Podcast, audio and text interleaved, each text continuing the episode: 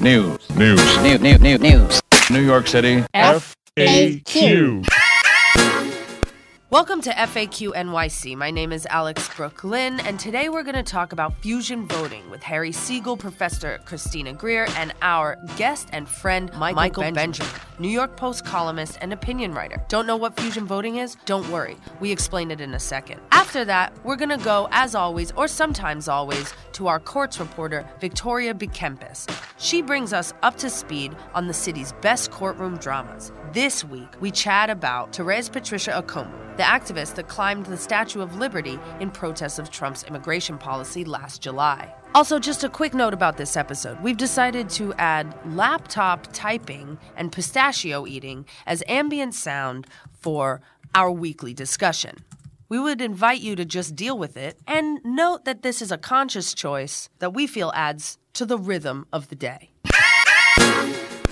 Have you ever seen a candidate's name in more than one place on a ballot? If you have, it's probably because your state takes part in fusion, fusion voting. voting. Fusion voting is when more than one party can endorse a single candidate in an election. So, for instance, you can vote for Cuomo via the Dems, you can vote for him via the Working Families Party, or you can vote for him through the Women's Equality Party which died this year because it didn't get enough people voting for Andy Cuomo on their party line. And some people want to get rid of it, like Andy Cuomo and State Party Chair Jay Jacobs. So who does want it? Alexandria Ocasio Cortez, the progressive darling of New York City. Uh, fusion voting is um, allowing um, third parties to join with the major parties, whether Republican or Democrat, or with working families or Conservative Party or formerly the Right, right to Life Party can also uh, endorse candidates of the major parties and have their names appear on the ballot. Most famously uh, in New York, uh, fusion voting has been helpful to uh, Mayor Fiorello LaGuardia, uh, East Harlem Congressman uh, Vito Marcantonio, and f- in recent memory, helpful to Rudy Giuliani and Michael Bloomberg as they ran for office. Um, Republican Party, Independence Party, I guess conservative for, for Giuliani and, and Bloomberg. The Liberal Party. And Liberal Party. Which was conservative. Yes. Right. It's, uh, it's, it's been helpful to New Yorkers. Um, it, it allows, if a Republican is running and the people are uncomfortable with folks who are independents or Democrats are uncomfortable voting for Republican Republican line, allows them to vote for that Republican person on the Independence Party line. That was helpful to them. For conservatives, they could vote for a Republican on the conservative ballot and still have the person elected. Now, places like the New York Post opposes uh, fusion voting because we think it's part of um, legalized bribery, where in exchange for their ballot line, candidates sometimes will say they'll hire a Working Families Party member or a Conservative Party member on their staff, or they'll funnel resources to organizations in payback for their uh, support. Michael Bloomberg is accused of favoring folks in the Independence Party with um, contracts, with money. Uh, his wealth allowed him to fund the Independence Party. His wealth allowed him to fund the state Republican Party. So there are those who think, as we do at the Post, that it's legalized bribery, and we would like to see it ended.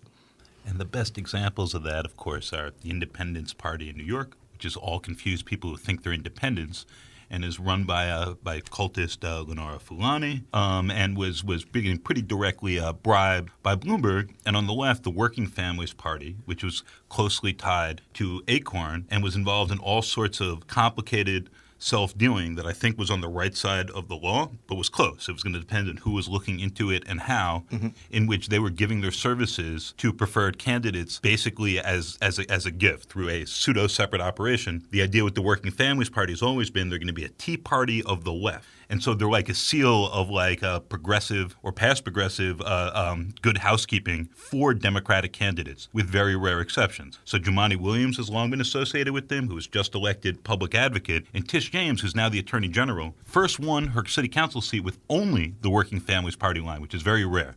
So the Green Party people hate the Working Families Party people. They're like, you just you're just Democrats in a you know in, in sheep's clothing. Uh, they run their own candidates. Now Tish James to get Cuomo's seal of approval who's looking to kill fusion voting because he hates the Working Families Party. He's taken no official position. We'll come back to this. Um, has left the WFP and is like, nah, I don't really want much to do with them. The WFP is like, nah, she, she's still our girl. She's just saying what she has to to uh, to win this office. so this all gets complicated and confusing, and is a lot of fun in the weeds. So, so Governor Andrew Cuomo has no position on eliminating third parties. which, is, which, which, is, a lie. Right. the, the, very fact that the state Democratic Party voted yesterday, and it's a party that he controls the entire apparatus. He appointed all the vice chairs. He runs the party. They do whatever he he asked them to do. They, despite the fact that the Progressive Caucus did not decline to endorse the uh, resolution to do away with uh, fusion voting, the party still went ahead. Leadership still went ahead and uh, passed passed a resolution to uh, encourage the state legislature to do away with fusion voting. And it's the governor's thumbprints are all over it. So I've got a quick question. How much of this is the governor and how much of this is the party that's just obeying the governor? So let's just say after Andrew Cuomo leaves or becomes president of the United States, couldn't even say that with a straight face. Um, but uh, let's just say our next New York State governor is a Democrat. Do you think that we'll still see the same system, or will the will the party adapt now, you know, once Governor Cuomo is out of office? Well, one, I don't think the legislature is going to do him this solid. They're not going to do away with fusion voting. I don't think uh, Speaker Heastie or Majority Leader um, Andrea Stewart Cousins are going to agree and will pass uh, such legislation. Mm-hmm. I mean, a great, many of their members in the past have been elected via the Working Families Party. Mm-hmm. The governor is in his third term, and he's suffering the third termitis he's seeing a revolt among his members in the legislature. He's being very heavy handed. He's being a steamroller without saying it verbally. And my understanding is members dislike that, and they are pushing back against the governor. So I don't see them acquiescing to his desire to crush an organization that has helped them in the past. Mm-hmm. Something about the fear has dissipated in some ways. Yeah, yeah, they're not afraid of him anymore because because number one, I don't know why they're not afraid of him, but there comes a time in, in a third term where members, new or old, don't want to be pushed around anymore. They want to assert who they are, and you also have a number of new legislators in the assembly and in the state senate who mm-hmm. themselves are not about to be bossed. Next thing you know, you're going to be saying Cuomo controls the MTA, Mike. he does that too. So, despite all his denials. so, so the Working Families Party needs to get 50,000 votes. This is how the fusion system works in every statewide year to keep their ballot line. All the third parties do. They reluctantly, for a second straight time, sort of end up around Cuomo to try to to try to get those and not running a candidate against them because they're like we're Democrats. We're trying to move the party to the left, not destroy them, right? Mm-hmm. So Cuomo, can you run through a little of this history with with why he is angry at them and why he is looking to do this now? I never remember exactly, but I think he's angry at them because they've been trying to push him to the to the left. Um, they were pushing for um, Cynthia Cynthia Nixon as their candidate for governor. Um, he didn't like the idea of being challenged, and he doesn't want he wants to control the state. I mean, you've heard him say in his first term that I am the government. He sincerely believes that he is the government, he is the party, he is New York and he's unable to accept I think anybody pushing back against his narrative of things. And the Working Families Party got fed up with some with his I guess deception, his his telling them he was going to do one thing when he got when they, when they endorsed him back in what was that 20, 2014? Mm-hmm. So so when Cuomo first runs, they endorse him and they mean it, and they think they've got to deal with him. They get angrier and angrier. They run Zephyr Teachout, who's nobody against Cuomo. Zephyr Teachout does very well um, who, you know, who is this? And it, it sort of seem, seems like a joke at first, and, and Cuomo feels this pressure. Finally, there's like this hostage video where Cuomo says, I will do the progressive things you want. He's literally in a basement, tied up on like a dirty couch, it's saying rugged. that he'll do it. It's rugged, and this is eventually what happens to all steamrollers in Albany. Shout out to Eliot Spitzer if you're listening. And then they, they endorse him again after the hostage video. He promptly reverses everything he says, including I'm going to help Democrats retake the legislature. Cuomo always says he wants this. He's got mixed feelings on the uh, the subject for the reasons you're seeing now. That independent Democrats can push back on him. So then they run Cynthia Nixon this year, who's a celebrity. We go through a bit of the same rigmarole. Cuomo wins and wins handily, and now he's like, uh, let's kill the system and let's kill these people who live from existential threat to existential threat. With are we going to keep our party line? Are the Democrats going to try to destroy us? So, so it's fun. And in the meantime, you have these national figures now. Bernie Sanders did a tweet that he promptly uh, untweeted, uh, saying saying this is this is revenge. Uh, Alexandria Ocasio Cortez came out against this. Is there this space between these new in Cortez's case, leaders and the new direction of the party with Sanders and where Cuomo is as, as he hits this third term? You know, Cuomo's behind the curve when it comes to where the party apparently is going as makes its, its leftward drift and is supporting candidates that are very vocal and, and very charismatic, such as a uh, like AOC, uh, Ocasio Cortez, a congresswoman from the Bronx and Queens. Um, I think Bernie Sanders had energized the left wing of the Democratic Party in his run for president. Now his uh, second attempt to run for president is energizing the left wing, and the governor is part of the old the old guard, uh, what, what the social democrats are now calling uh, the corporate corporativists. And there is major pushback against his wing of the Democratic Party, and the governor uh, doesn't doesn't like it and he's having a hard time coping with uh, this leftward shift. Where is the future of the party? The future of the party appears to be I'm a moderate Democrat, and I, have always been a centrist Democrat. I think the, the party is, is moving leftward as due to the presence of Donald Trump in the White House. He has pushed a lot of folks. His policies, his way of doing things has pushed many Democrats leftward in resistance to Trump and his policies and that's where the party is going in, in New York. Uh, New York has a, a great base of uh, immigrants, both those who are here legally and those who are here who are undocumented, and want to assert themselves, and those who support them, and are push back against against uh, against the president. And there are things, I guess, in, in New York where they want to resolve some of the inequalities that exist in New York. And one way of doing that is using the instruments of government to try to level the playing field for the poor and the uh, dispossessed. But where does that leave you as a moderate Democrat in the party of March of 2019? I guess I'll always be a Democrat, and then you, you, want to push for for those things that you can accomplish that are uh, that are sort of centers that, that brings in independence and even Republicans when you want to win statewide, when you want to win the presidency. It can't just be on a uh, straight line Democratic vote. Mm-hmm. I think you have to have policies that can attract others as, as, well. And sometimes going down the middle and maybe middle left is, is a way of doing things. And explain what your policies are. Um, I am not necessarily happy with some of the things that are proposed, but if you want your party to win it and you want your candidates to be in the White House to, to be in charge of the uh, of the Congress, then uh, you know we'll look for the for the right policies. Do you fear the party's moving too far to the left too quickly? Well, it hasn't. I mean, there's there's a lot of discussion of policies, and it really hasn't moved yet. The Democratic Party, like like any other organization, the perception is, of the party is that it's moving to the left. The policies of the party have not have not moved. moved. to the left. People yeah. are discussing things, which is important. Mm-hmm. If you're going to have a party and you're going to look at policies, you have to discuss them. And I think people like Bernie Sanders, who's really not a Democrat, and uh, AOC and others who, who have a, a leftward thinking, and, and, those in the WFP are pushing policies, get the Democrats to stand up and decide what, they want to do. The Republicans have an agenda, and they always have, and they've always beaten Democrats because they know what their policies are, mm-hmm. and they've they've had the whether you agree with them or not, they've had the, the think tanks behind them to support the legis- to support the policy ideas. The Democrats have been really slow to do that. And I think when you have folks like AOC and Sanders and others who are now beginning to push this discussion and showing there is academic uh, work behind it, these policies are possible.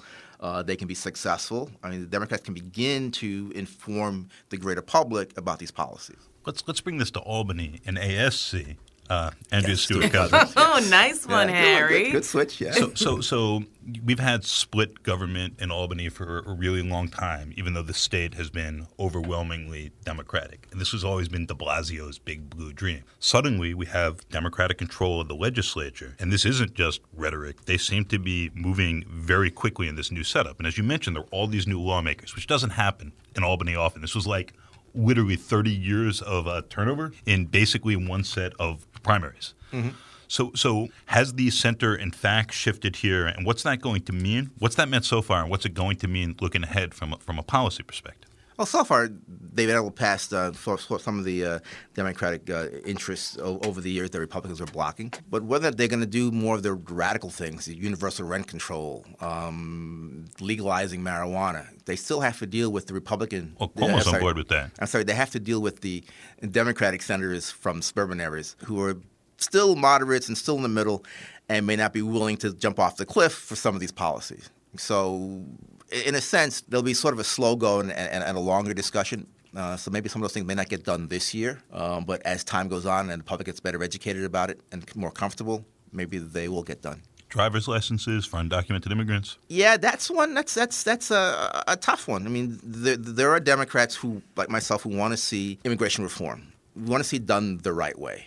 I personally, was opposed to Spitzer's executive order to do driver's license for undocumented people. We need to have a national immigration reform policy, not 50 states having their own policies. And um, I didn't think it was it was the right thing to do because I think we have to have an incentive for folks. Number one, to to legalize, and then number two, to become U- U.S. citizens. And if we start providing the privileges that are normally provided to citizens and residents of the state, then we're creating a, a further disincentive for folks to be here, become documented, and to become, in a sense, you know, legal residents of the United States. But how would that happen on a national level, right? Because, you know, in the 60s, because of states' rights and sort of draconian policies across the 50 states, a lot of marginalized groups, I'm thinking of black Americans in particular, look toward the federal government for solutions. Now, it seems as though we have an insane federal government, so a lot of people are looking towards the states you know, for marginalized communities are looking towards the states for protection and advancement of civil rights. So knowing that we have, you know, Harry calls it split government, I call it divided government. We've got divided government in Washington, so legislation's possibly impossible. Um, how would it work, especially with someone like I can't even stand to say his name in the White House? You know, like how would that legislation even happen? Because we know his strategy is if you're not white with an H, like he doesn't want you here. Right, but you st- but you still keep pushing legislation, keep introducing immigration reform until you can win enough of the Republicans, and I think there are many in the, in the Republican Party in, in, the Congress that really desire immigration reform. Mm-hmm. They, they, they want to end this so, constant yeah. fight. They, they want to end the fact that there are 12 million people in the United States that are illegal, and and you have all this division in our country based on that.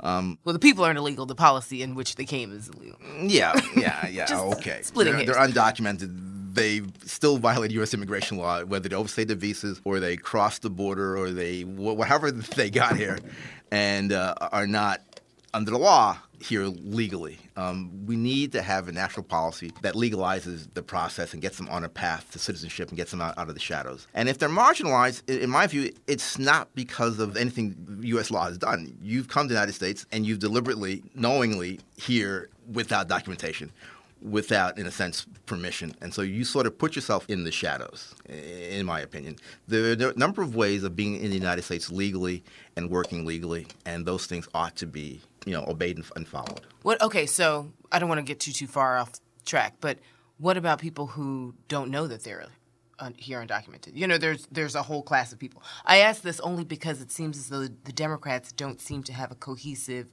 consistent message when it comes to immigration. And so, if the Democrats don't have a consistent message, how can they work with Republicans on moving this ball forward? No, and, and we need to figure out a way to do it. And, and, and the thing that we need to get start with, I thought the Dreamers made sense. Children who are brought here as children have no responsibility for how their parents decide to act. Lived their entire lives in the United States, believing they're U.S. citizens, they ought to be legalized. I think they ought to be, I guess, ahead of the line and that way they could then sponsor their parents uh, eventually.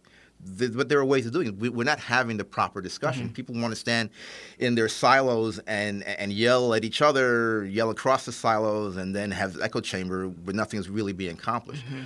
I believe in, in, the process of government. I believe government can work, but you have to actually work it. You can't just say the other guys are bad and therefore, uh, you know, we're not going to listen to what they have to say. So, one more thing here before we return all the way to New York, but when you say that, the same issues have been circling around for, for a long time. I think there was tremendous Republican resistance to any sort of compromise that Obama would have been able, legislative resistance to any compromise Obama would have been able to package as a win.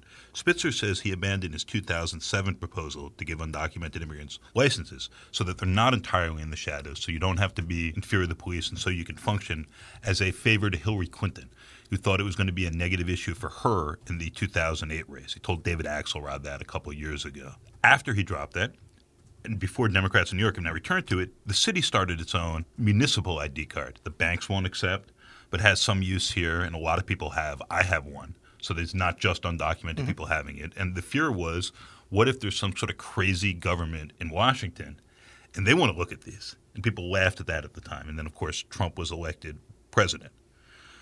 So if we're not having the sort of compromise and, and, and, understanding we ought to to be able to have some system and policy in Washington, shouldn't local lawmakers in places like New York and California try to have some rational and coherent system so that people who are here in practice and dreamers and others can work, can go to school, uh, can uh, can go to the police if they need to? But legally, undocumented people can't work this is the, the, the, space between law and practice where, where yeah, I understand, and, and, and the city of New York can't can't grant them the ability to work just because they issue an ID. IDs are important. It, it, it uh, help person in contact with the police not being arrested just because they don't have ID or or, or, or, or detained. I, I, have no objections to persons having identification. I, I chewed a pistachio. People yelled at me. What do we think about Corey Johnson's proposal to have the city take over its trains? They didn't yell at me. They, they tisk silent fingers, like don't chew pistachios by microphones. Yes, I'm tisk tisking. Now I'm saying it verbally. Tisk tisk. Put that pistachio down. I'm stepping away from the mic, having, having Put asked the about that. pistachio down. You should get them unshelled next time. First rule of podcasting: no eating pistachios. Pro tip: Should the city take over its trains? Uh, no. I think it's crazy the folks who are running our schools and I don't think do a very good job should be in charge of, of, of our buses and, and, subways. Given that Albany won't let us, is it a smart thing for Corey Johnson to say as he starts running for mayor? Of course. You say what's popular, what's populist, what's going to get you attention, and what's going to get you praise in, in, in some newspapers of record. Uh, yeah, fine, he, he, could do that. I don't think it's a practical thing to do. I'd like to see them just let the subway system and the bus system be run by the professionals while the governor makes the appointments of the board members, a, a good portion of them seems to have influence, whether it's this governor or previous governors, they've all had influ- undue influence on the MTA, and they've caused harm to the system. If they allow the board to do its job and allow the professionals like Andy Byford at the MTA and the Boston subways to do their jobs, things will be accomplished. In my time in the legislature, we recognize that the state, the governors, whether it's Pataki, Spitzer, or, or Paterson, they were removing dollars from the MTA the MTA needed and shifting the money around. Speaking of that, will the cowards in the legislature do congestion pricing finally, or are they going to do the same bullshit song and dance they've always done with this, where you know the suburban members and others quietly kill it as the will of the Democratic caucus, however necessary it is as, as a funding stream, and however much everyone in the city understands this? I'm not sure. I'm not sure if we, we can characterize them as, as cowards either. Uh, I think some do have legitimate concerns about congestion pricing. What? Um, and it's also the way in which the governor presents it. I mean, a lot of this stuff has to do with, with the governor and his personal presentation. Just like the first iteration of congestion pricing was really about Michael Bloomberg. It wasn't about whether or not mm-hmm. it was a noteworthy thing to do. It's why are we doing him a favor? And why does he want to keep poor people out of Manhattan? That was the thinking, I believe, of many of my colleagues back then. With this iteration, it's about you know why are we going to do the governor a favor to take money that he's he's going to get control of and, and, move around, maybe not even do the right thing for our, for our buses and, the, and, subways. So there is that mistrust of, of the governor. He's got to work it out with them. Um, it shouldn't number one, it shouldn't be in the budget process. It should be something that's separate that allows for a fuller discussion. Because you know a lot of the good government groups and others have always criticized legislature for not having hearings, for not discussing policies, just putting them, just putting them out for a vote and things happen, and then whatever happens happens, and, and kind of like the Amazon deal. and that's and that's not the way it ought to be done. I mean, something's things as weighty as congestion pricing should really be thought out. There ought to, ought to be hearings to fully discuss it, and for the and for the public to understand the pros and cons, and then legislators can vote. And then, in, in the case of many thoughts, is do the right thing and, and allow congestion and allow it to be done. And you know, eh, my problem with, with things like that is that you're basing the income, the revenue, on people driving their cars, but then you're saying you, you don't want them in Manhattan. So you so you're doing this based on diminishing returns. And how is that helpful to a transit system if you're somewhat successful if every year the funding stream gets less and less? This is where I love the Post the most with my daily news hat on. Is the Post always finds that true and appropriate tension, and they always make that the only story. So it's look, we have a cigarette tax, and now the, the terrorists are funding Hamas, and also the revenue is going to go away, and what's going on? And it's like I wrote one of those. Head explodes. Eats pistachios on mic. pistachios on mic. Well, let's just ask this. So, yesterday in Corey Johnson's um, State of the City speaker speech, um, he talked obviously a lot about transportation. Are there any standouts from his analysis that you either agree or disagree with? Um, he talked a bit about transparency with budgeting processes. Um, I think a lot of people, a lot of New Yorkers are still reeling with the way the Amazon deal went down. You know, some people really wanted, some people didn't. But it's the process, right? It's not always the end piece. It's it's how things happen. So Corey sort of mentioned that when it comes to transportation, the kind of the process of these conversations, which is what you touched on. Mm-hmm. Any any thoughts on his speech?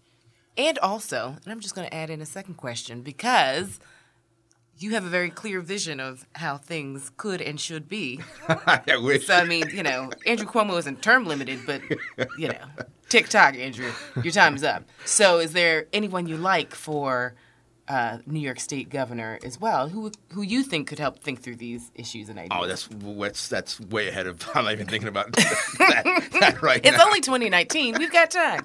Too soon. I thought David Paterson wasn't that bad a governor. See, listen, I have said that time and time again. I feel like he was governor in the middle of the financial crisis Yes. and doesn't get enough credit for like making sure New York s- still stays afloat. Like he gets zero credit for being governor. Yeah, sitting in a room with him, he really understood government and what he wanted to accomplish. His problem was the way in, in which he became the governor, Mm-hmm. and then you had these these really terrible, insulting Saturday Night Live skits, which really, really I thought was in, were inappropriate. Counterpoint.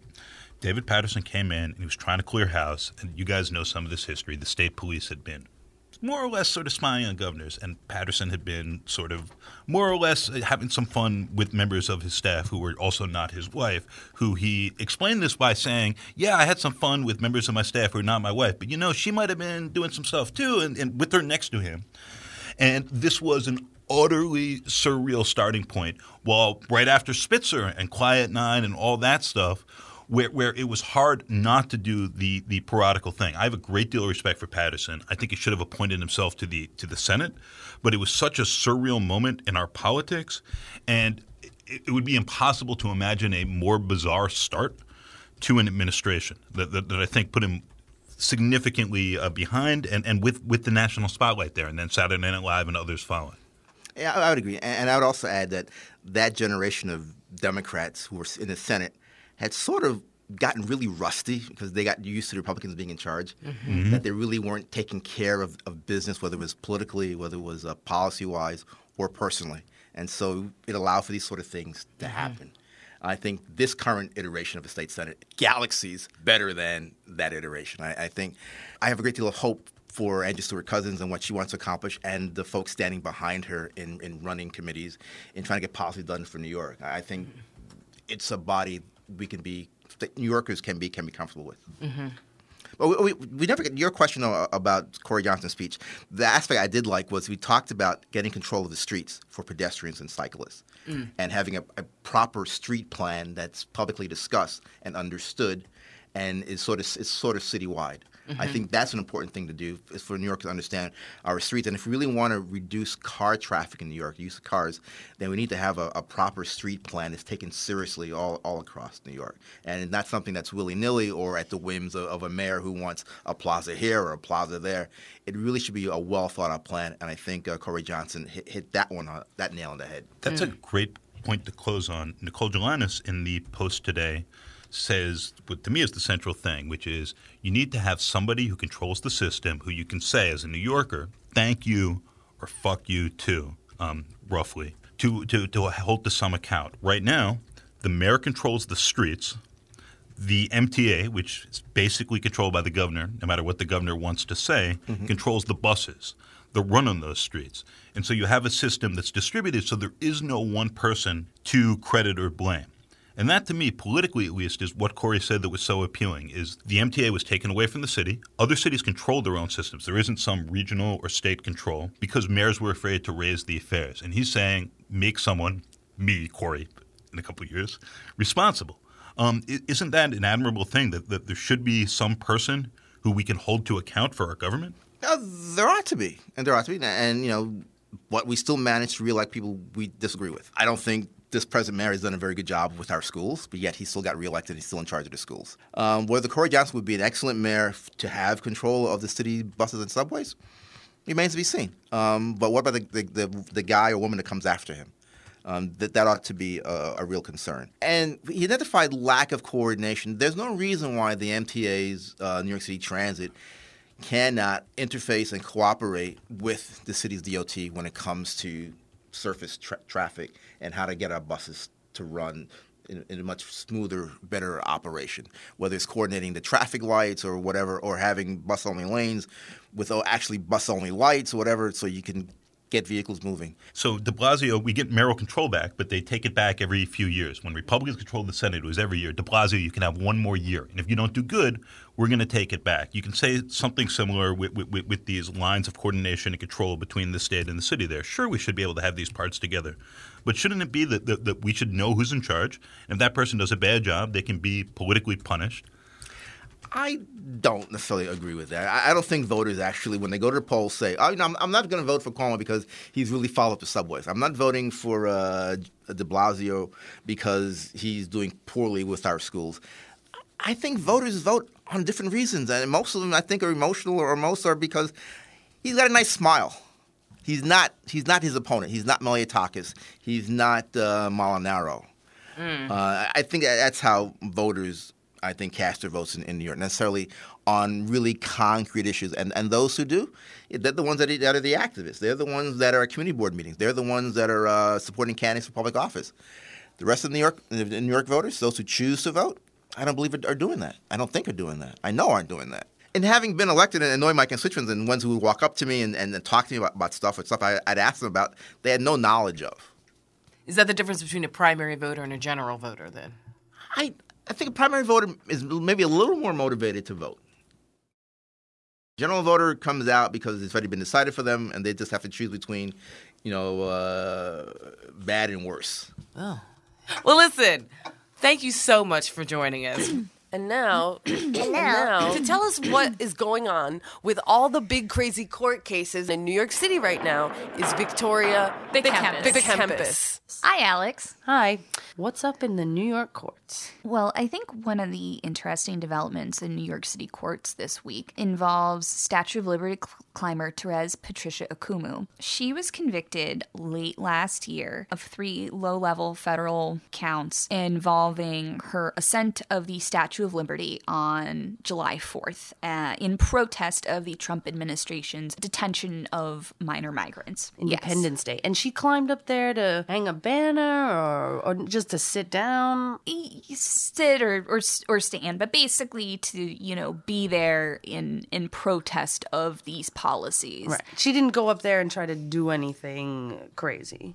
I mean, the government would say that her simply being up there was, you know, a threat and, you know, and, you know, such and such. Um, but her being up there was the protest. That was the thing. And if we all remember, I believe she was part of a group called Rise and Resist, who's primarily made up of, in in my opinion, in my opinion alone, you know, a bunch of like a whole lot of old oldies from Greenwich Village. And I, I kind of know because I live in Greenwich Village and I see him around. She kind of went rogue on that. She admits that, everyone admits that. That wasn't part of their planned action.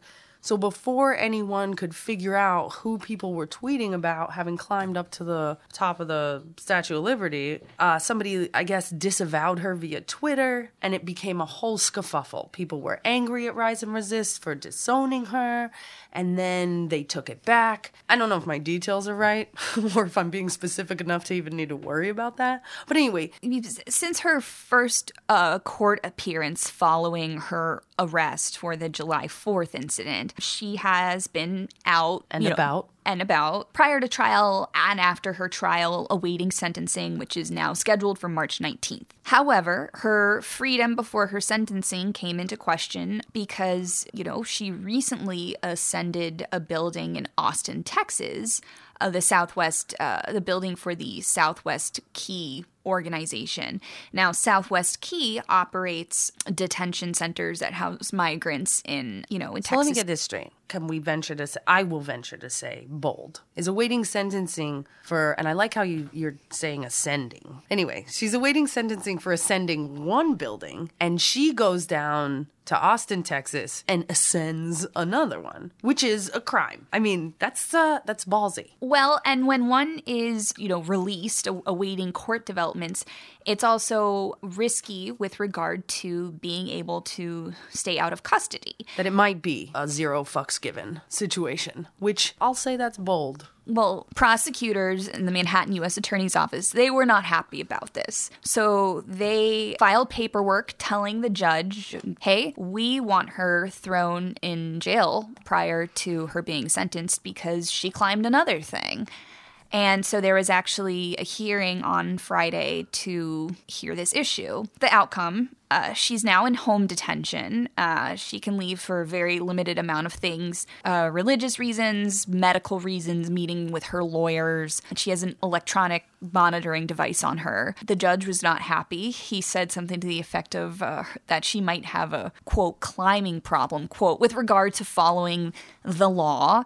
And he was oh, also. so he implied that she might have an addiction? No, no, no, not an addiction. Um, when, when one of her lawyers, Ron Kuby, was arguing listen, this isn't like a pre, you know, a pre-sentencing person who she actually said it's not like she has a drug problem where she keeps violating the terms of her release. And then the judge retorted, well, she might have a climbing problem. As the judge interprets it, her income is from people giving her donations for her advocacy. And as the judge sees it, her advocacy is based on doing things that could put her in, in legal hot water. The judge was like, does she have an income if she doesn't keep doing stuff like this? It's kind of nice. Like, do judges worry if, you know, drug dealers are like, well, are they going to have an income if we stop them from selling drugs all the time? I wish they would be so concerned for replacing those incomes with incomes of a more legal nature. Maybe people should consider that. Judges. Anyway, what happened next? An interesting uh, and unique turn of events. Judge Gabriel Gorenstein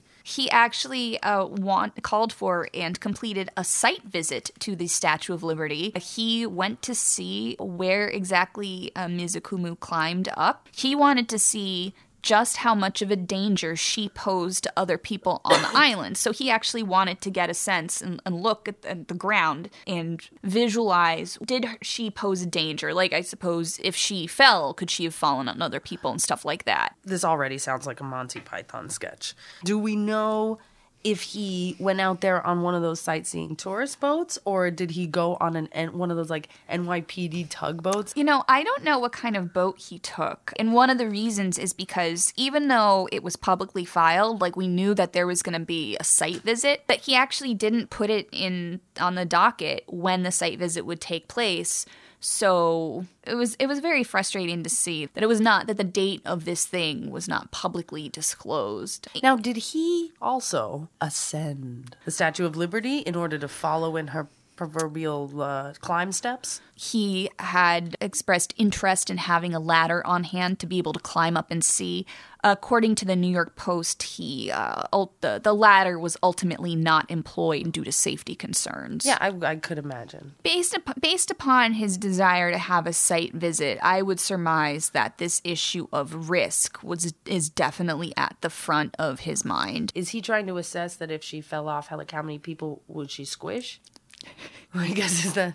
Anyway, I'm just gonna wonder that out loud. Wonder away. I mean, she faces up to a year and a half in a federal, you know, correctional facility of some sort if she gets the maximum. Now, has has the the organization Rise and Resist have they been like filling the courtroom or anything? Every or like... every court appearance with Ms. Okoumou has been very well attended. Leaders of Rise and Resist are there, but um, there are a lot of people who I don't know their exact affiliations, but who are definitely there for Patricia and and, and she, her activism. Let's stay tuned, everybody, with intense anticipation for March nineteenth when we find out Patricia is sentenced to possibly a year and a half or possibly, you know, nothing or possibly some community service. Hopefully, it's not near any tall buildings. Great chatting with you as always. Wait, is that it? Is that it? Is that all? Everything that's in the courts? And that's in the courts with Victoria. Bekiempis. There you go. FAQ NYC is brought to you by a grant from Civil, a media company using the blockchain to reinvent the economics of journalism. We are headquartered at the McSilver Institute for Poverty Policy and Research at NYU. FAQ is created by Azi Paybarah, Harry Siegel, and me, Christina Greer. Our executive producer is Alex Brook Lynn. Our episode producer is Jordan Gaspare, and Adam Kamara mixed the show. This week, we'd like to send a special thanks to Michael Benjamin.